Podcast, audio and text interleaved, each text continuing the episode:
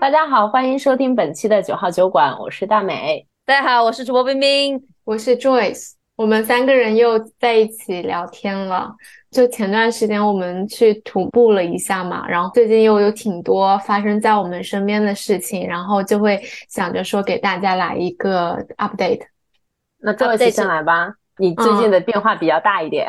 我最近做了一个全飞秒的手术，哇！就现在是我应该手术的第二个星期就已经过了。记得我做完之后，我就在群里面跟他们大家说，我说真的是太神奇的体验，就是我是一个从初中开始近视的人，然后突然间我的世界就光明了。我走在路上的时候，我都会想，我走哪都会跟我的男朋友说，我说世界好清晰啊，真是太美好了。对，Joyce 做完手术的后几天，都在我们共同的一些群里面，每天分享都是，哦天呐，真的好神奇呀！哦天呐，我真的世界好清晰呀！哦天呐，这每天都在分享这种语气，就是好神奇、好清晰、好不可思议，就是这样的话术，搞得我都特别好奇。哎，所以我有个问题啊，就是你之前为什么是模糊呢？你不戴眼镜吗？也不戴就是隐形吗？首先，我说说我的度数。我度数的话，一只眼睛是是两百二十度左右吧，然后加五十度散光，然后另外一只眼睛是大概两百五十度左右。加五十度散光，我是属于那种平常如果我工作用电脑的话，我不戴眼镜，我是能够看得清楚的。但是如果说看到外面的世界，我是模糊的。在这种情况下，我就不喜欢戴眼镜，因为我觉得它不影响到我的正常的生活。然后戴隐形的话，可能因为我可能当时贪图便宜，在淘宝上买过一些隐形眼镜，体验特别的不好，就不是那种定制的，所以每次我戴。一段时间，我就会觉得眼睛特别的干。这点我跟 Joyce 的眼睛差不多哈，我是一只眼一百二，一只眼两百五，然后有一只眼有一点散光，就是平时看东西都没有问题啊。工作啊，生活就是大大致的方向，大致字都能看清。但是比如说我想细看一些什么风光啊，或者是比如说我去机场要去找一些很细的，比如说厕所啊，或者某个登机口啊，一些指示牌什么的，我就需要戴眼镜。或者看电影、开会这些我都需要戴，但平时我是不爱戴的，所以我感觉我跟 Joyce 的这个度数和情况差不多。但是我大多数情况下我是生活在一个模糊的世界里的，所以第一次我可以 全天二十四小时看得这么清晰，对我来说的确是一个非常全新的体验。而且我是初中的时候就开始近视了嘛，那一直到现在估计二十年也有了吧？那你怎么下定决心要去做这个手术呢？应该我们群里有个群友 Charming，他当时就写了一篇文章，他说这个全飞秒是他就是他花的最值得的一笔钱。我当时种了一点点小草，再后来就是那个啤酒事务局，他们不是出了一期节目嘛，就是说再见了眼镜，然后里面有那个出海进行时的尼寇，因为我见过他，我觉得我对见过面的人，如果他做了全飞秒，而且还挺不错，我可能就会更加的呃心动一些。所以我就开始预预约了，其实还是挺担心的，特别担心自己眼睛瞎掉。那你整个过程是什么样子啊？整个过程，因为我是在新西兰做的，首先的话就是在新西兰的话，检查的费用是免费的，就是你可以去他不同的机构去做检查，然后医生会推荐你，你适合做。半飞秒、全飞秒还是晶体植入，就是各种不一样的矫正手术，这些都是免费的。在国内的话，它是收费的吧，大概几百块钱到一千块钱不等。然后当那个医生跟你说 OK。你可以做这个全飞秒，比如说对我自己而言，我是比较想愿意做全飞秒，因为它的切口和伤口比较小一些，而且就是你恢复的快一些。所以呢，你做好了检测之后呢，然后再跟医生预约你要做手术的时间，然后你到了手术那天之后呢。其实整个手术是很快，但是在新西兰的话，你做手术的体验特别好。首先他们会给你很多巧克力吃啊，呃，给你在一个单独的房间有一个很好的舒服的椅子，给你开始滴眼药水，大概差不多这些东西呢，就花了个二十分钟。然后呢，医生他就是再给你见一次面，然后会告诉你这个整个过程会怎么样。然后医生离开了之后，大概十分钟之后你进入手术室，手术室是很快的，手术每只眼睛大概。十多秒啊，三十多秒，反正三轮说我是总共进去大概五分钟就出来了吧。你做手术的时候你是有知觉的，就是他先让你躺下来，他还挺贴心，会给你一个就是那个 yoga 的一个长的那个软的枕头，让你的脚放上去，这样你整个人会比较放松一些。然后他先遮住你的左眼，开始给你的右眼上麻药。他给你上了麻药之后，你有个眼撑把你撑开来，这样子你就不会眨眼睛了。前期准备做好了之后呢，他帮你推到机器上面，然后机器的话。它有个小绿点，盯着它看，看着看着，你眼睛变成了一个白色的部分，就差不多好了。然后医生再会把那个里面的东西取出来，就很快。当时我第一次做右眼的时候，我印象还挺深。然后因为医生叫我睁着眼睛别动嘛，然后我左眼就开始流泪了，我就跟医生说我的左眼流泪了，不要紧吧？他说他是在为你的右眼哭泣，没关系的。我还被医 医生幽默了一下。其实还挺诗意的哈，嗯，然后后再做左眼，我的左眼的感觉会多一些，不算是痛吧，就是你的不适感会多一些。就医生的他跟你的沟通也特别好，他说你的 feeling 会多一些，他这是很正常的。他说每个人的左右眼不一样，所以他这么说了之后，我就又整个人放松了下来。再就是左眼一样的就做完了，然后你就可以走了，然后在观察室大概等了二十分钟吧，医生过来看了看，他就说好，你可以回家了，然后第二天来复查。哇，我觉得好先进啊！对呀，我我有几个问题啊。那我听下来好像机器特别重要，是不是？怎么感觉好像医生是不是在里面？我，不是像那种动手术，你就需要那个人的手特别稳啊之类的，就好像他是操作那个仪器，对于仪器的依赖性更强一些。对，我觉得这个手术主要是依赖仪器吧，但是我觉得对医生的医术要求也是很高的。经验，比如说你如果有些什么突发状况的话，医生对你的眼部的，就是他的知识 knowledge 还是比较重要的吧。然后还有的话，就是他做完的部分之后，我记得我后来又回去看他整个手术的原理，就是你用你激光在你的这个眼睛里面切了一块膜，然后那个东西要取出来。取出来的话，我感觉这个医生是非常小心翼翼的。反正我就问了同样的另外两个女生，就是我们都是在同一个地方，同一个医生做手术的啊。我们做完了之后呢，是没有任何就是像小红书上有些人做完了就是疯狂的流眼泪，然后或者很疼很疼，我们是一点都没有的。跟我做手术那医生他是跟我讲，他说有些医生可能追求效率的话，他就啪啪弄完了之后，他就直接啪一下就取出来。所以就导致你这个可能会变疼啊，或者说不不停的流眼泪。但这边的医生他说，就是慢慢来，一点一点的帮你取出来，就是活比较细一些。所以你之后的话，你手术的体验感会好一些。因为我在手术之前，医生问我，他说你有什么问题吗？我说你们这个麻药不会滴不够吧？我说滴不够，我说我要做到中途就醒了。它是局部麻药，对不对？局部麻药在眼睛，因为我是有意识的，因为它的东西要弄到你眼睛里嘛。我说要是麻药不够的话，我不得疼死啊！然后他说这个很吓人哦，就是麻药这件事情。呃，对对对，然后我我跟他强调这件事情，他说不会的，他说我们会给你上足麻药的，而且在做手术之前，他也给我吃了两粒 Panadol，就是以防我会疼啊。做完手术之后，他跟又会跟我讲，他说你上一次吃 Panadol 的时间，比如说是两点三十，他说你下。下次吃叫六点三十，如果你疼的话，回到家之后他也给了你吃了两片 sleeping pill，就是如果可以睡觉的话，这样子你就不用心思放在你的眼睛上面嘛。所以，我我自己个人觉得整个体验还是非常不错的。哎，你做完之后到回家是可以睁眼睛的，对吧？但只是做完手术就能睁眼睛哦？怎么感觉就是你睁开眼睛，你是能看得见的？但是有点像你在桑拿房里面看的，就是很有雾感的那一，所以你其实是不能开车的，因为你想想看，你在桑拿房里能见度很低嘛，对不对？我说的是那种带水滴的那种桑拿房，会持续几天呢？其实看人，因为我的话，第二第二天他就在群里发消息了。对，第二天我起来，我就是眼睛还是有些干。第二天我去复查的时候，我差不多新西兰这边他们的标准就是六米乘六米，就是你六米之外都能看得见，叫 twenty twenty vision 吧，二十二十 vision，应该是国内的一点零这样子。我当时就差不多恢复到了一点零的视力了。天呐，真的好神奇啊！那这个手术最大的风险是什么呢？就是如果做失败了。结果最差是什么呢？我也问过医生，怎么知道手术进行的不好呢？他就讲，他说如果手术的时间进行的有一点长，他说可能就有一点点不大好。如果实在不行的话，他们还会做二次手术，就帮你矫正一下。但是他说这个手术是属于很小风险的手术，因为他们先开始要做那个 assessment 的时候，就会确定你适不适合做嘛。当然，这个后续的所有的跟医生复诊，还有二次修复，全部都是免费的，整个 package 就全都包了。那我能问一下，你一共花了多少钱吗？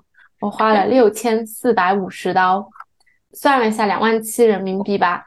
这个是北京同仁医院的价格，然后比上海复旦眼镜呢大概贵了一万块钱。我觉得还是比较，比如我我家不在上海，我如果要跑到上海去做的话，这个机票啊，还有住宿啊，都算是花费嘛，对不对？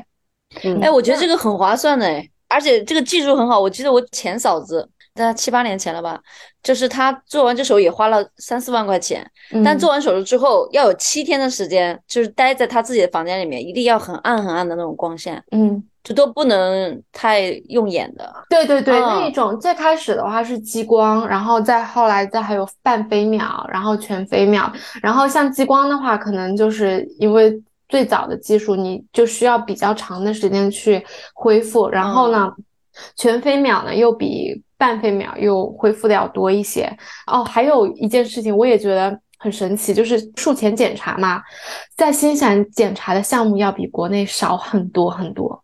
就在新西兰，它不会测眼压，然后它也不会去测你的暗瞳，因为在国内的话，你去搜全飞秒，它都会有个滴那个散瞳的一个环节，散瞳药水，就是你做检查的时候，你当时就要有人陪同，因为你滴了散瞳的药水之后，你也是看不清的。所以国内有滴散瞳去看你的暗瞳，再还有一个国内是会做泪破，就是你的到底有多干眼，这边也不做，这边医生就眼睛看一看你干不干。哎，所以它不是不是所有人都能做全飞秒的，对吗？嗯，根据我了解的话，全飞秒你能不能做，主要是看你的角膜的厚度吧，就是你眼角膜它有个值，你够不够？然后再还有就是你的眼睛太干的话，他也不会建议你做。嗯，哎，那这个能治散光吗？能啊，我散光就没了，就散光比较大的这种，像我我眼睛一百五十度散光，应该可以。它就是把你没有度数了，我现在就是近视加散光一次搞定。不是，我后来又看了，因为我做了很多 research，它其实不是把你近视给治好了。哎呦天呐，这个就有点复杂，它只是就是好像激光弄了一个镜面。如果知道的听友们可以在评论区跟我们冰冰留个言哈，然后它让你成像的过程就变得清晰了，它并不是说把你这个近视治没了哦，大概 get 到一点点。冰冰有被种草吗？我跟你讲，我之前很多年前我嫂子做那个眼睛，她应该是做激光近视矫正手术，做完之后，我当时有想过我也想做。但是反正就道听途说，我也没有研究过哈。他就是说，做完他这个一方一方面恢复期很长，你大概要请个很长时间假。第二个，那个时候的技术可能没有那么成熟，可所以可能到你五十多岁的时候，他眼球那个就是你做那个手术，它会变回去，你又会变近视，嗯啊，有可能慢慢的变成远视。反正他说到了五十岁。六十岁之后，它会变化，你还是可能眼睛会有问题。我的那个没有意义嘛？我的那个医生他是四十岁、四十一岁做的，他就是讲说，因为他帮你弄的是近视矫正，你年纪大了你会变成老花眼，这个东西还是会发生的。那到时候就是还会有老花眼的手术吗？啊，明白。只要你想花钱，一切都有地方让你花。对，我有想过这个，就是可能没有办法，因为我必须要戴眼镜。就从高中开始戴眼镜，到现在每天都要戴。我们去徒步，我还得戴一副备用眼镜。就我不戴眼镜，我这个眼睛就找不着了，就不像我自己了。所以我可能对，这就是所以有些人他戴了很多年的眼镜，突然间不戴了，他会觉得，就是有的时候还会自动的扶一下眼 推推一下这个眼镜。对对对，有些人很傻，这样还这样推一下，捏两个框。我记得我初中的时候，就我们邻居嘛，我楼上一个姐姐，初中的时候她天天戴一个眼镜，天呐，我觉得她好好看呀，我好想戴。我后来知道她其实是戴的平镜，就是其实完全没有度数，但是她就是觉得她特别想戴眼镜。有那么一两年，我也好羡慕呀，好想戴眼镜啊。然后高中的时候，到了高二下半年吧，终于熬成了近视眼。大美，我跟你一样的。后来其实还是觉得挺麻烦的，说实话，因为你。看，很多时候你出去开车呀，看东西啊，你找不到，就是很烦的。就是哎，我我也跟你一样，我是小时候看我哥戴眼镜儿，因为他爱读书嘛，他就读成近视眼了。我是看着他，我就想学他。一开始偷他的那个平光，把他的镜片抠出来之后，带一个没有平光的那个框框。我现在还有各各种框框，然后后来就是就给眼睛弄近视了。弄近视之后，我觉得第一又很费钱，第二就是很不方便。有时候出去玩，你眼睛突然坏了，你整个人跟盲人一样。嗯，我很不喜欢徒步的时候戴一个眼镜，因为眼镜，你比如说下山的时候，这个眼镜巴拉巴拉巴拉掉下来，然后下雨下雨，就会。嗯，对，我之前就是觉得很不方便的，就是跑步的时候，就是有有那么几年不是跑马拉松什么的嘛，你很想看风景嘛，那去跑那种城市的，你也看不清，就是你觉得很困扰。然后有一阵子我就想说，我去买个隐形眼镜，结果我买了大概那种日抛，买了五个还是十个吧。我一个都没有放进去过，然后我从来也没有戴过，就是白买了。就是我是那种好像嗯有点不熟练，也不太敢，就有点排斥，就是塞不进去。塞不进去一次都没戴过隐形眼镜，我自己都去买了，我也没戴进去过。我当时在淘宝买了隐形眼镜来新西兰的时候，我去 Queen Street，我花了五十刀找人教我怎么戴，然后终于哇塞，这个要练习的。我戴了几年的隐形眼镜，读大学的时候，但是后面一旦你不戴了，我就很难放进去。现在有偶尔会用，比如说，比如潜水，你必须要戴吧，就很麻烦，真的戴框架。在潜水你要戴隐形，然后滑雪的时候你戴那个头盔，还有就是换太阳镜，我就买了无数副的那个夹片儿，就很不方便。嗯，对我特别感同身受，嗯，嗯，对，所以我感觉 Joyce 做这个还是挺好的，毕竟是花的最值的一笔钱。对，嗯我现在戴我十年前买的那种运动的太阳镜，我之前特别嫌弃它，就是戴上去有种是看啥都是很糊，然后很夕阳的感觉，然后现在戴起来就觉得很清楚，然后就终于不用戴有度数的太阳镜了。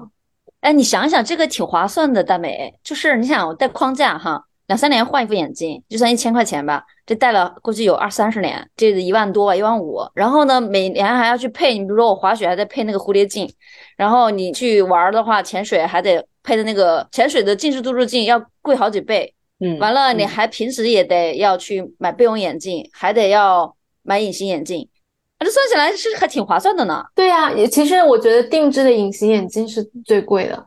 就如果你要在新西兰正儿八经的为你的眼睛定制一副隐形眼镜，就是对挺，而且嗯你买墨镜那种带变色的近视度数的也很贵。对，我同意。还有什么啊游泳我想想啊、你们真的种草了吗？开车呀，就是这些，嗯就真的都挺烦的。因为我当时有一点担心新西兰这边的技术嘛，然后就是觉得哦，可能国内的就大家做了这么多，但是后来因为我是觉得医生比较重要，我对这个医生做了非常详细的尽职调查，我发现他还是很不错的，嗯，经验还是挺丰富的，而且这边的话，总体来说体验感特别好，就不会让你觉得非常的紧张。我跟他们讲，我说我就是不要有痛苦，我说我要我的整个手术体验尽量的舒适。我说你就给我加大剂量都没有关系，因为我很紧张嘛。就我也当时很坦诚的跟他讲，我说我就是很紧张。对我来讲，比如说术前去检查的时候，能见到医生，你跟他讲话，你知道他什么样的一个人，这是对我来说增加了一点信任。在手术之前，不是我又跟医生见了面吗？又小型的见了一个几分钟，他跟我讲整个手术过程怎么样，然后我又觉得更加的安心，然后再就做手术，就所以还是挺不错的。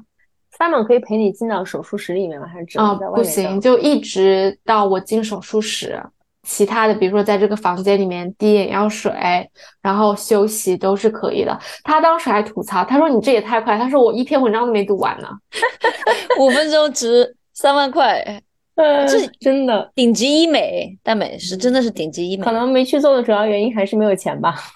哦，他们嗯能够支持二十四期分期无息付款，哦，想想有点动心。嗯，一个星期只要五六十刀，然后你就可以重新嗯获得光明了，多划算啊！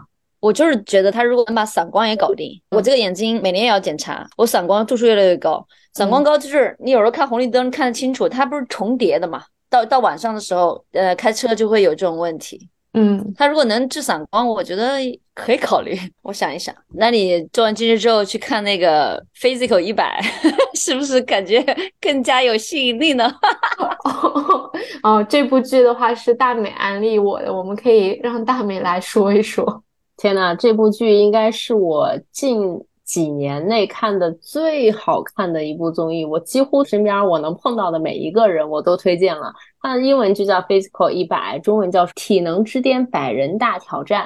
就是它好看到我现在每周二晚上新西兰时间九点钟蹲在电视机面前等 Netflix 更新，真的太好看了！我真的是强烈、强烈、强烈、强烈建议大家去看。我先大概的介绍一下这个综艺吧，它其实是有点像，就是大家都说是真人版的鱿鱼游戏，它其实就是邀请了一百个韩国非常顶级的运动员，或者是热爱健身、喜欢运动的人，比如说。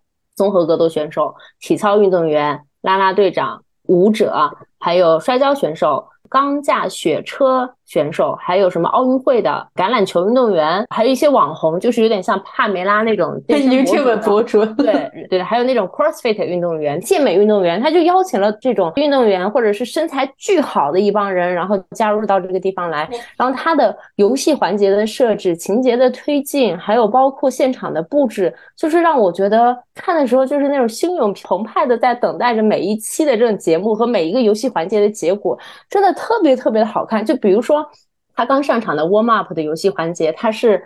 五十个人一组，然后吊在哪里悬挂，叫单杠吊环。对，每一个人吊在一个装置上，然后升下来，大家比拼大家能够吊住的时间。然后，如果是你吊不住了，你就会直接落到一个水里面。还有，就比如说他把每一个人的身材做成了那种白色的那种雕像，然后按照你个人的身材的真实情况做出来，放在那个地方。就是有一个复活环节的设置，他把所有的雕像悬在半空中，每一个人去拉那个雕像的重量，然后来比拼最后能的时间。间。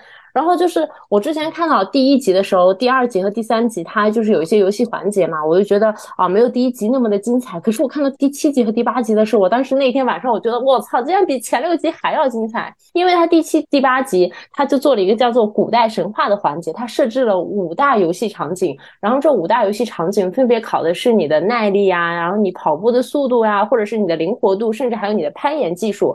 哎呀，就是每一个场景、每一个环节都让我觉得天呐，怎么？会有这么好看的综艺，我不知道，可能是年纪大了，对这些肉体都特别的敏感，就觉得真的太好看了。它为什么叫鱿鱼游戏？是因为每一集它都要淘汰吗？比如说你刚刚说吊环那个，它如果。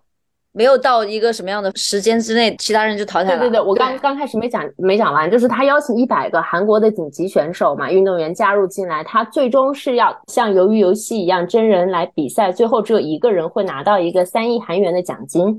然后这淘汰的过程大概就是每一次淘汰百分之五十，所以可能第一场一百个人淘汰百分之五，剩五十个人。第二场的比赛也很精彩，它是一个场地的一个叫斗兽场，然后还有一个是一个像一个丛林一样，一个比拼的是我跟你肉搏，我直接跟你去抢一个球，还有另外一个场地比拼的是技巧，我如何保护我的球不让对方拿到。然后这一场再走掉一半，然后中间还有一个复活赛，复活赛就是可能从。已经淘汰的里面，可能又选出几个，我刚刚说的拉那个雕像的那个东西，又复活回来几个人。他拉雕像之前是一个团体赛，就是选队长。首先每个人选一个队长出来，然后你再选你想要走的队长，然后看队长会不会选你。其实我觉得这中间也是有技巧的，还是挺好看的。有一些人，有一个女生长得像吴京的，她叫黄灵光，她第一轮就是热身赛，她就是练 CrossFit，她其实很厉害的。然后我就觉得啊，他走了真的太可惜了。这里面还有女生哎，很多女生。在我在看这个照片，那会有不公平吗？就是男生跟女生的体能，对，而且我就公，但是不是那种赛制的不公平。其实赛制已经非常。具有这种尽量的让公平最大化了，但是有一些项目就是一些靠体力类的，那女生就是会吃亏。然后很多男生，我觉得这点就是很多男生因为都是很壮的嘛。然后我印象里有一个场景，就是有一个原地起跳，他就把那种就是有点像隔音板那样子的东西，隔音板那种，对对对，他就会摞摞摞摞摞摞摞，有一个几乎是摞到。我觉得应该是已经到了他们就是那些运动员的腰部以上的位置，到这个位置啊，这么高，然后他会在原地直接就跳上去，非常非常的轻松。就是你看到那个时候的状态，你就觉得我去，就是这种是怎么做到的那样的心情啊？嗯，就我们可能讲的有点乱啊，没有那种时间节点在里面。啊，你讲到女生的话，首先她热身赛的话，她是靠你的自重悬挂在那边，其实你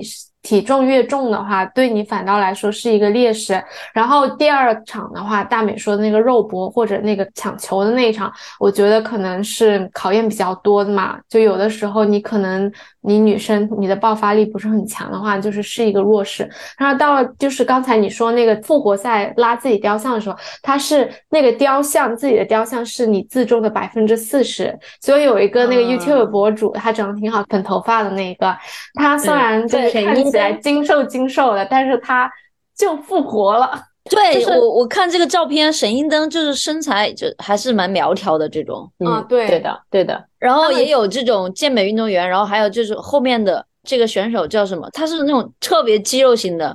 节目组在赛程设置上，他其实已经尽量能够做到这种公平最大化，去保证每一个人能够找到相应对别的这种。比赛项目吧，就是不会让完全的体力优势去占到主导性的，但是。有一集很明显在拉船，就是给你一个一点五吨重的船，然后大概十个人一个组，然后要把它拉到指定的位置去。那这种可能就是体力上来讲，可能男性的优势就会会稍微大一点。但是他在这样的环节里面，他还是会有一些团队的思考和协作。就比如说，他底下是有那种滚木的，你需要靠一些巧劲儿啊，或者是一些思考，或者去一些安排组织去把它给弄过去。反正就是我也不讲那么细了，就是我觉得。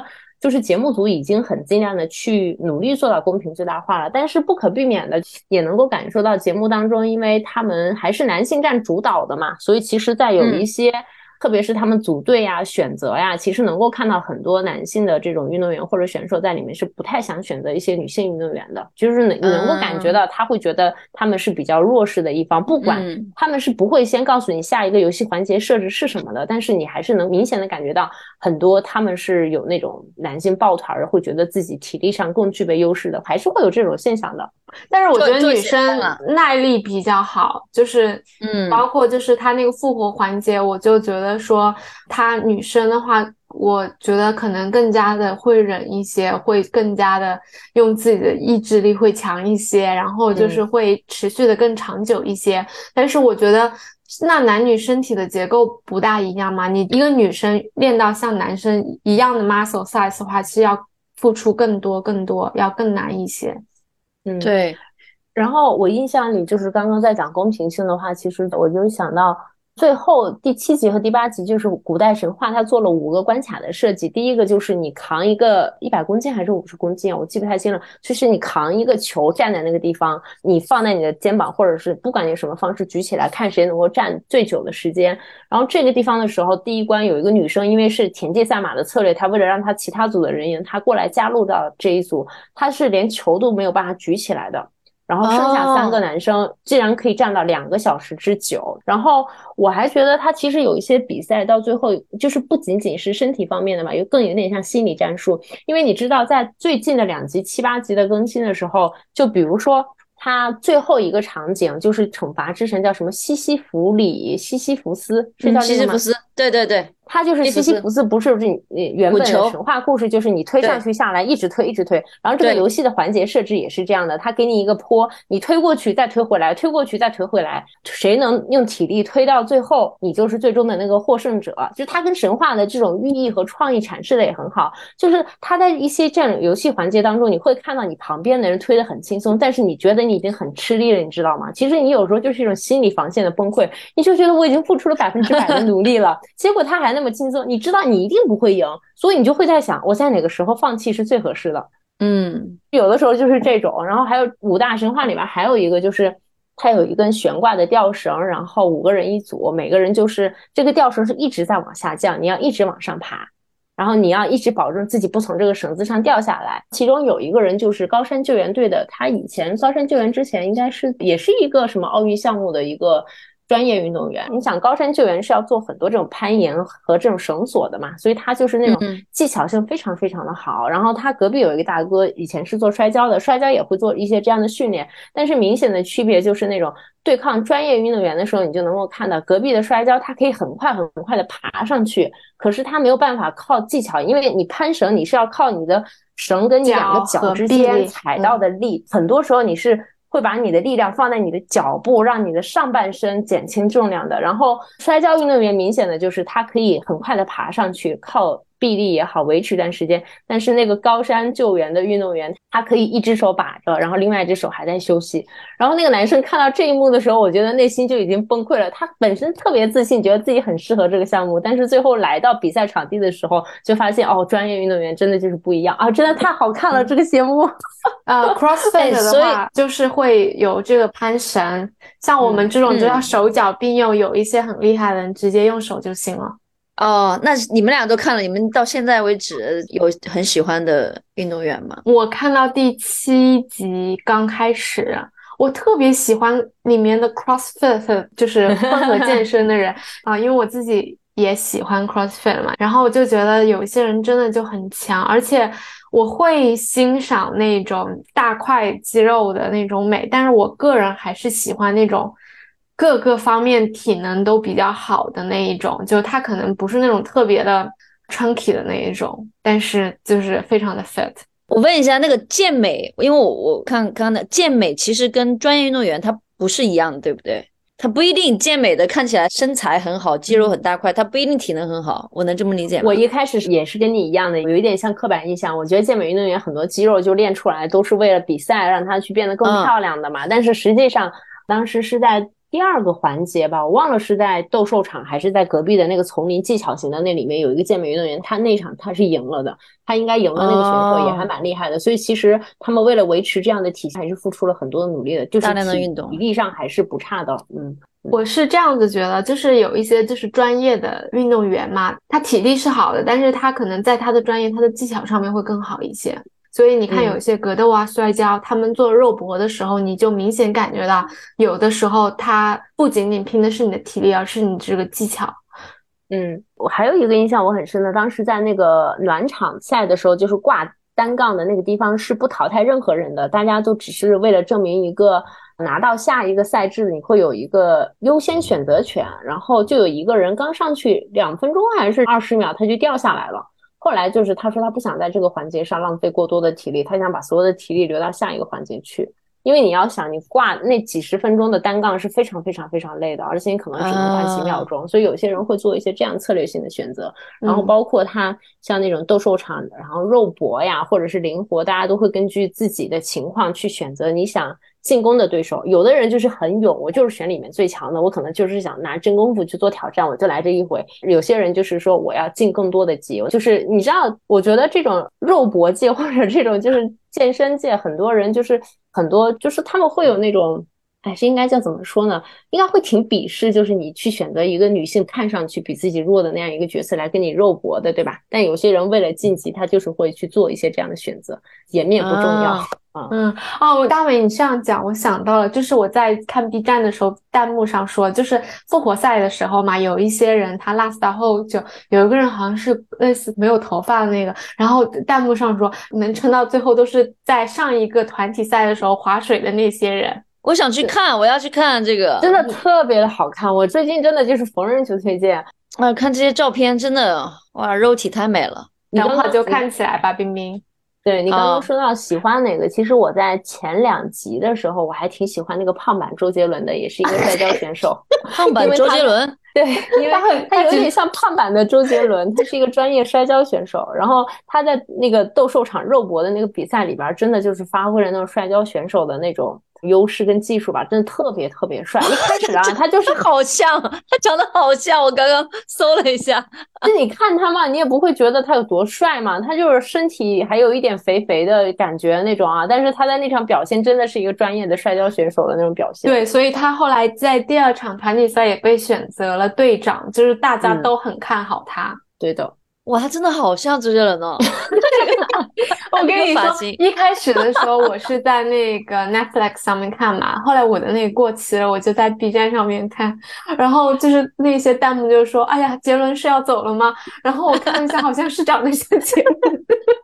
哦，我可能搜搜的网图，然后他那个发型也很像，他那胡子也是这个络腮胡嘛。哇，太搞笑了！那个嘴巴特别关注一下，他他还在吗？他还在吗？他已经走了，他走了哦。嗯，我又想到了一个游戏环节，就是他不是把每个人的身体做成了那个好看的雕像嘛？那个雕像就有点像那个断臂的那叫什么断臂的维纳斯斯还是什么？然后就是每一个被淘汰的人都要拿一个锤子把自己的雕像打碎，然后他那种慢动作镜头推进去，你觉得哇塞，好美呀，连离场都这么美。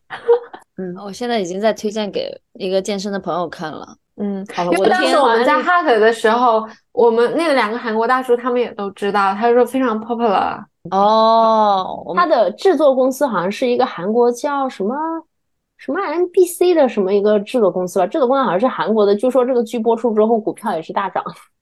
我最近看韩剧只看那个《黑暗荣耀》，Glory，你们都看过了吧？我回来的飞机上一宿没睡看完的，还挺好看的。我就觉得宋慧乔怎么还能那么美对对，真的很美。嗯马上要跟嗯第二季了，啊？对对对十，号还是三月八嗯号？哪有那么多时间看电视啊？就最近天气也不好，只能在家里待着，看看电视对。对，嗯，好的好的，我要去看。对，我在快速带过，就是克拉克农场的第二季也更新了，真的是也会带给你很多快乐。我就哦不多说了，我就觉得大家看就好我我看了四集了，因为我跟 Simon Simon 这个人，我真的是对他无语了。他要求我们每个星期只能看两集，所以嗯我现在看了四集了，真的挺好看的。就是这部剧啊，因为当时看第一季的时候，因为在国内很火嘛，我跟 Simon 看了，他非常不喜欢 Clarkson 这个人，就他自己个人就不是特别很喜欢幼啊、然后完了之后呢，呃看了之后他觉得挺好看，然后他推荐给他妈妈看，他妈说啊，Clarkson 啊，就他妈也不是特别喜欢那个人，然后看完了之后说，哎，还都挺好看的。对，就是大家他在剧里面比较惨，对，就是很多人不喜欢他这个人，但是这个剧是很好看的，带给你很嗯多很多的快乐。我特别爱看 Caleb 每次骂那个 Clarkson，就是你知道他也是个名人嘛，你拍摄里面多多少少地方人或他身边的人对他还是有几分尊敬的嘛，就是有点嗯像你跟那种位高权重的人讲话，你多少还会收着点儿。可是里边另外一个男配也不算男配吧，都是真实的人，然后就每次骂他的时候就跟骂傻逼一样，就是毫不留情，一点都不客气，啊，也，真的是太爽了。然后昨天看的第四集有特搞笑，就是他们就是要颁个农业的奖嘛，就是他们就 dress up，然后开辆挺好的那个兰博基尼的车，然后那个小胖他就说：“来，给我停在这里，我就直接走红毯了，你去停车吧。”他就说。啊！我现在成你司机了吗？他说：“对对对，你他说你就把我在这放下吧。”就觉得还是挺搞笑的。就是带给你很多快乐。这一部剧我嗯特别推，我现在就是每个星期看两集吧，所以你还能赶得上我呢，明明。嗯。下周《嗯 Drive to Survive》Season Five 也更新了，我最近特别的开心，我最近每天都在看剧，我真的太快乐了。呃，就是那个呃 F 一的，就是 Netflix 的 Drive to 你们看 Survive。嗯，你们看剧能控制就是一周看两集，比如说嗯我在三个控制吗？如果是我自己看，我是会熬夜看的，就是我是控我也制不下来。但是我跟 Simon 看的话，我们是非常有节奏的，就是每周看两集，绝对不会超。然后那个 Drive to Survive 是因为我还有大美一起，我们说我们一定要全部看完，所以他会跟着我们一起看。但是你知道吗？他跟我们一起全部看完之后，他又再重新的有节奏的按照自己的节奏每又会重新再看一遍。其实我我这次看 Clarkson 的时候，第二季我回去把第一季找出来又重新看了一遍，因为我其嗯实我已经不记得第一季讲什么了，但是我就记得我看第一季的时候很快乐，然后又看了一遍，觉得真的是还是很好看，很好看。看来最近天气应该真的太不好了，你有这么多时间可以看剧。对，那我们说一说呀最近天气不好，然后我们还做了啥呢？我们三个人一起去 徒了个哦步是吗？对对对对对，聊了徒步，我们国内小朋友不知道了不了解，奥克兰其实遇到了一个洪水，一个飓风，受灾的情况还是蛮严重的，而且都是第一个洪水的时候是进入到的奥克兰紧急状态。上一周的飓风的时候，整个西兰都是紧急状态，也有很多人受灾。然后我们在第一个洪水过后呢，就想要逃离奥克兰，然后要去南岛徒步去了，结果就在南岛米福峡湾，那个叫米福米福峡。湾，对，米尔福德步道，在那里遇到了他们五年五年最大的水位，所以又在那边遇到了超级大的暴雨。而且那个我们要去的南岛那个啊米尔福步道，其实是在 Fioland 嗯的公园附近。然后我们之前不是它 National Park 的里面，National Park 它本来就是很多多雨的。那这次其实大家都准备好了雨衣。都买了各种装备，大美花了二十八块钱买的那个一套工地上用的雨衣，对不对？对，真的，我们把它穿出了整个时尚大片的感觉，回头放在 show notes 里给大家看一下，超牛了。但是我看到 Joyce 的那个雨衣的时候，我也惊呆了，就是他的那个万，圣节 pumpkin，对，而且我总结，我一路都在总结哪个雨衣比较好，因为我们这次出行有十一个人，大家带的这个防雨的设备都不太一样。比如说我是跟着那个大美买的那个黄色，它是上下体分离的这个雨衣嘛，然后我们有的朋友还是穿着那个 rain jacket，就是普通的这种冲锋衣防风，呃，对，冲锋衣外套。然后我们这次也还准备了各种嗯、呃背包要湿掉啊，然后可能要跨过洪水的这种打算。结果我们去了之后，确实是下雨的，然后大家都准备好了下雨嘛。但是我们没有想到那个雨下到超级大，这这个步道是我第一次去之前一直在犹豫的。然后 Joyce 也很犹豫，他一会儿在我们群里说朋朋友们我们不去了，过过一天啊朋友们我还是去，过一天朋友们不去了，对，就很担心。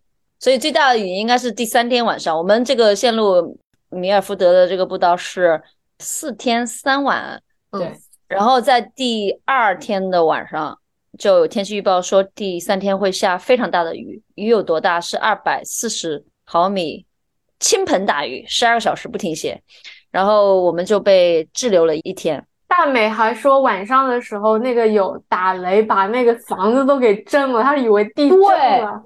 对，就是第二天晚上还是第三天，我们被困那天晚上，我因为 hut 一般都在山谷里面嘛，然后那天晚上又有雷电，然后它就在那个山谷里，就是那种震动，震动之后我在床上晃醒了，我当时还在想，不会赶上啊真的地震了吧？吗我真的吓醒了，然后我吓醒了之后。我就有点睡不着了，然后我想算了，我出去上个厕所吧。然后我出去之后，我就看了一下？我就我就 睡不着，很呛。我想要不去上厕所看看外面是不是真的要塌，因为你在山谷里啊。但是 好的是夏天嘛塌，没有那种冰川和雪山嘛，不会发生那种叫什么雪崩，所以嗯就我就想出去看一眼。我就在想，如果真的发生地震也很可怕，光那些树跟那些石头砸下来，你也很危险嘛。但是我出去看了一下，好像就是暴雨跟雷电，就是没有那种实质性的地震。但是可能因为在山谷里，我不知道是不是那种回声还是怎么着，就很响，我真的是吓醒了。然后我隔壁嗯当时那个 Emma 在我旁边睡嘛，早晨起来她说她也被震醒了。哦，是会有滑坡的。我们走很多步道，因为就是极端天气，肯定多多少少会有些危险。所以前天晚上那个 Ranger 在跟我们讲当天的注意事项的时候，他不是说了嘛，如果产生一些极端的情况，那大家紧急逃生的路线是怎么样？听得我们大家都玄乎玄乎的，因为一般情况下 Ranger 不会这样讲，对不对？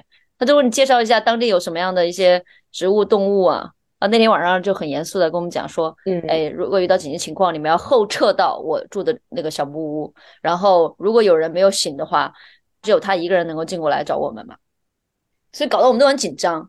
然后我记得我那天晚上还让大家投票，如果明天大雨，你们是想走还是不想走？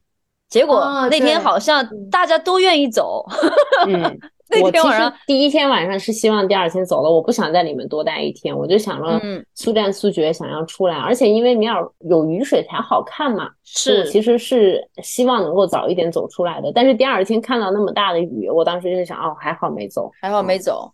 对，其实我们还算是运气很好的，就是多留了一天，因为有雨嘛，就是有了下大雨之后，你才能够体现出那个 Milford 的那种壮观，嗯否则不下雨，其实你感受不到的。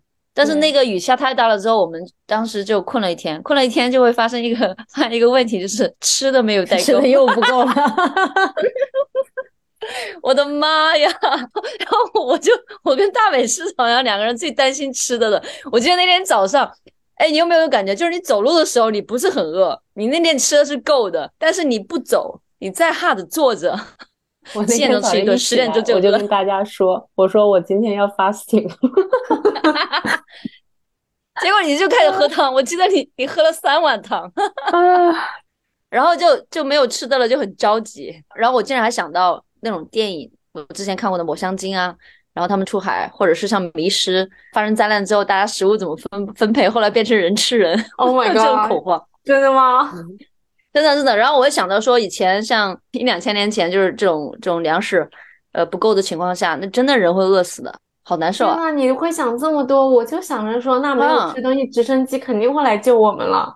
然后我就觉得是说，没有吃饱的人是多难受。嗯，但是我觉得被滞留的那天也挺好，Ranger 给我们提供了他自己的酿造的饮料。对对对，嗯后来我们就多待一天，多待一天的时候，我们一直在打那个升级。这次感觉整个 Hut 里的人大家都很友好，特别容易聊得来，因为好像都是那种人稍微多一点的 group，大家就交换做聊天，可能也是多住了一天，增进了感情，好像比之前出去徒步的时候就是热闹一些那种。我们这一批次的人有二十多个人都是来自奥克兰的，然后基本上只有、只有两个韩国大叔，他们是从韩国过来特意走这个步道，其他的都是来嗯自新西兰各个地方的。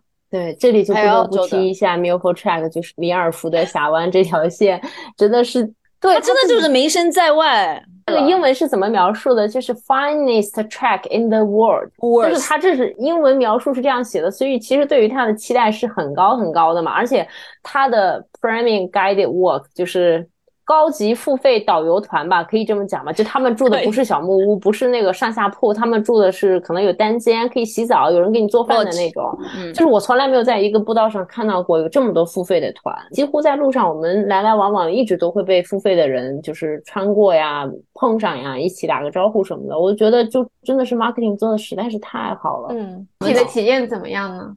就是在他做了这么多 marketing 的推广之后，我真实的想法就是，我们那天投票了，走过步道中的前三，我觉得没他没有进到我前三，进到你前三吗，Joyce？我应该没有进。了进了 Simon 的前三。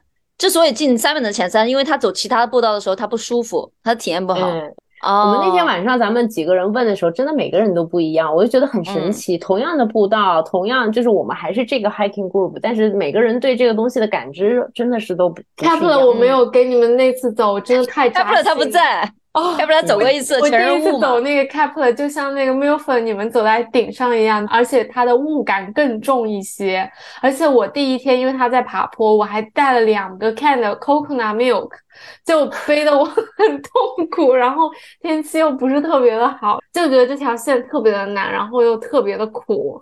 哦，但我还想有一点 milf，我还有一个就是，我记得我们最后出来那天的最后一个小时，不是开始下暴雨嘛？你们走得快，可能已经出去了，就是我还有大概四十分钟的时候开始下雨嘛，因为你下雨一快，路面积水不是很快就上来了。我当时就在想啊，马上要出去了，算了算了，我不想再穿雨裤或者是带那个 gut 去防那个鞋了，我想啊就出去再说吧。结果就是出去之后，我的裤子和我的鞋袜子已经全部都湿透了，然后我就急速的进到了一个开始有点变冷的那个状态，就是在等那个船的时候，我当时在等那个船的时候，我就在那想，我是脑子有泡吗？我自己辛辛苦苦背了四天防水的装备，因为懒我就不想换，然后出来就冻成那个狗样子。哎呀，我就有时候觉得哈，就是可能你换一身衣服就三分钟，但是你出去之后你难受，难受了好半天，就是感觉还是吃了一些亏的。我也不是一个人，嗯，我也想说最后一天，哇，天呐，它总共的话是三十三点六 mile 嘛，总共它嗯每个不是都有个 pose，你多少？我到了最后几个 mile，就大概五六公里的时候，我真的走的要哭了。就是怎么说，怎么还没有到？最后一天体验真的不好。我觉得我们运气真的是算是运气不错吧，因为我们没有被 cancel 过，然后我们看到了瀑布的风景，对吧？最后一天一直下点雨，但是我觉得最后一天给人的体验就是全是没有景色，就很苦的、很长的路，嗯，你没有那种兴奋点，对吧？其实它整个四天的线路只有第二天、第三天上到山顶的时候，那时候运气好，有一点点就一点点雾，但是可以看得到山下面所有的瀑布，就是千条瀑布围绕着你那种感觉。但就那么两个小时，两个小时之后就没有了，所以整个全程最嗨点就两个小时。全程最嗨点是结束徒步出来，坐上大巴回到 Queenstown 的路上，那一路真的是 amazing，那个太美了。所以其实真的是你坐大巴就可以，那个地方自驾，然后玻璃擦干净一点，然后去看那边的美景就很好了。我觉得要换个方向，我们是直接进到山里面了。毕竟你人局嗯部在里面行走的时候看到是有限的，但是如果你是开车先进到米尔佛峡湾，然后再往里，有人去走那种 one day 的那种 tour 嘛，我觉得那种嗯可能体验会更好一点，因为你进去已经被那种峡湾的美景震撼到了，你一定不会失望的。我们就是是期待值可能太高太高太高了。我还有一个想分享的，就是我们在去皇后镇的路上，不是在飞机上吗？咱们在上一期节目的时候，你们俩不是推荐了那本叫做《巨人的工具》的书？然后我正好看到有一页是在讲一个叫德里克西维尔斯，我不太记得英文名字是什么了。他这里中文写的就是五个月之后，我完成了这项工作，然后拿出一周的时间到新西兰的米尔福德峡湾徒步旅行，完全摆脱了网络。从那里回来之后，我变成了一个崇尚。禅宗自然的人，于是，在接下来的几周时间里，我每天做的事就是在户外找个地方读书。我觉得好巧呀！他走的是那个付费团，那付费团跟我们看到是一样的，我觉得还挺神奇的。哎，我觉得如果这一次最后一天能够坐直升机出来，那就是完美中的完美。那我就给他打进我前三。对，米福峡湾的话是，它是只能走一个顺序的嘛。所以在我们上一个 hut 的人，他们被劝返了，所以我觉得他们挺惨的。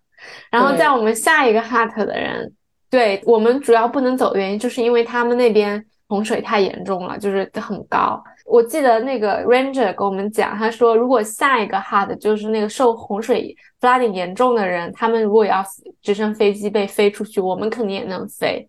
结果把他们飞着出去，把我们就。放走了，后来想想，大家能够能够完成也挺好的。对，因为其实下去一趟往返的机票、交通、住宿还有轮渡钱还是花了挺多的。我觉得米米尔福最贵的，很对，是我们徒步里边最贵的一条线了。所以我当时有在想，如果我是第一天的人，花了这么多钱下来，我应该会挺难过的嗯。但是后来就想着没有救出去，也没有被送回去，还是走完了，就感觉哦，还是挺好的。对，当时我们所有人都在期待啊，最后一天不想走了，都想坐直升机。我又采访一下大家，绝大部分人都想坐直升机出去，只有只有少数的像 Simon 这样，这样我说你为什么？他说我想走出去。我说你走过一遍了，为什么还想走？他说这是我来的目的。这种还有 Megan 也是，他也想 Megan 对。呃，Megan 他是之前坐过直升机了，对，但是 Megan 当时他有说，他说他是一个非常使命导向的人，他当时就觉得他来这儿目的就是这个，那他就很想完成这件事。那就跟 Simon 一样了，对，那像我这种属于那种啊，那直升机能把我带出去，那肯定带吧。不过这条线路总体来说还是还是非常非常推荐的啊，但是我就推荐大家可以，我建议是直接去那边自驾吧，从皇后镇开过去，其实整条。一路上都很美的，然后去了之后再可以坐个游轮。嗯，我觉得刚开始想要徒步的人，我觉得 Route 本这条路线还是很不错的，总共才三十多公里，三天两夜嘛，就是对那种刚刚要徒步的人，就是还是蛮友好的。是我有在想哈，就是会不会是我们在这里待太久了，审美疲劳了？就是这些风景我们见的太多了，我这次明显有一个感觉哈，就是有点。厌倦了，对，我不兴奋了。我下去徒步，看到皇后，我我每次去皇后镇还是会觉得很漂亮。但是我这次下去，就是那一路过去，我没有任何的兴奋点。我不知道是不是因为过去三年因为疫情一直都在这个小岛上待着哈，我就对自然风光就感觉到已经提不起我的兴趣了。我现在就只想去亚洲城市，就是去那种城市里边去感受一下那种活力。就是我我在新西兰已经没有兴奋点了。就是我同意你说的，你不觉得新西兰的那个森林都是大同小异的吗？就所有 track 除了风景以外的那些在树林里的那些路，你哪条拍出来都是一样的。大美，所以我建议你要去走汤加尼罗，这次你错过了。汤加尼罗没有树，全是石头，它有阵法的。它有大石头、小石头和 mini 的石头，它还有巨型石头以及火山石头。嗯，反正我就是来牛，我就是我就觉得我最近有一点稍微审美疲劳了，就是真的感觉到有点审美疲劳了。嗯嗯嗯，我走这个 Milford 的感觉也是很吃力的，就是可能也是体能的问题。另外一个确实风景而言的话，没有兴奋，就真的没有兴奋点。可能走其他的步道，你会觉得啊，这可能风景一样，尤其是。没有瀑布的时候，你可能会觉得，对吧？我们几个走在后面，他说我们为什么来这儿 做这么有名的 marketing，要学学他们 marketing 才能才能做营销的。但实际上出来之后，你会发现那个地方就是有它比较独特的美。你想出来看那个大巴出来的时候，看它的峡谷，是不是也很惊叹？嗯，对的。我其实出发之前，我在 YouTube 上找了一个 美国的博主，他录了四天他在里面的那个风景。他去那四天全部都是晴天。我当时看 YouTube 的时候。我就有点没有 get 到。我当时就在想，哦，可能是因为那个，因为拍摄嘛，拍的更是局部的，你更拍不出你在现场看到那种。当时可能觉得，哦，可能是因为晴天没有雨，然后又是拍摄这种没有展现全貌的这种。那我进去之后的感觉就是，我靠，怎么跟他拍的一模一样？对，而且你知道吗？他就是那个第三天上山下山，因为我第一次走的时候，我可能太 focus 是一个 survive 的一个 mode 嘛，因为我那会儿大雨。然后这次因为雨小了，我就会这次给我感觉是下山的路怎么这么久啊？然后都是那种石头路，又打滑，就很难走哦，真的是太痛苦了。然后导致最后一天上面的膝盖简直要废掉了。嗯。我觉得这种小伙伴听完我们三个描述，应该不会选 选妙峰去走的。我推荐大家还是要去看的。你开车从皇后镇直接开过去，然后就直奔峡湾，可以走一个一天的这种这个叫什么行程？我觉得是是非常可以的，是绝对很美很美很美的，就没有必要第一次来就是押宝压在那上头。嗯，对，太累了。好吧，好呀，啊，我们的视频剪出来，我也告诉大家吧，大家看一看长什么样。但我先剪的是汤加尼罗。你，今年的 KPI 能完成吗？完成，完成，保证完成任务。对我，我觉得好像最近从中国来新西兰旅游的小伙伴们变多了啊。你怎么感觉到的？因为我们 Airbnb 房客就中国人就变多了。另外一个，他说航班上全是满员，全是中国人。而且新新西兰旅游局做了一个活动，就是上海往返新西兰机票，他们做了一个什么促销，反正 anyway 一下就订完了。嗯，新西兰航空，反正现在开放了嘛，希望大家今年来新西兰多玩一玩，玩的时候来到奥克兰可以找我们面基哦。嗯，可以过来走走路。嗯，第一次来的时候，自然风光真的是美到窒息，这是保证的，保证。好呀，要好。看完 physical 一百来给我留言，please。好的，好的。那期节目就到这里啦，我们下期再见了，拜。拜拜。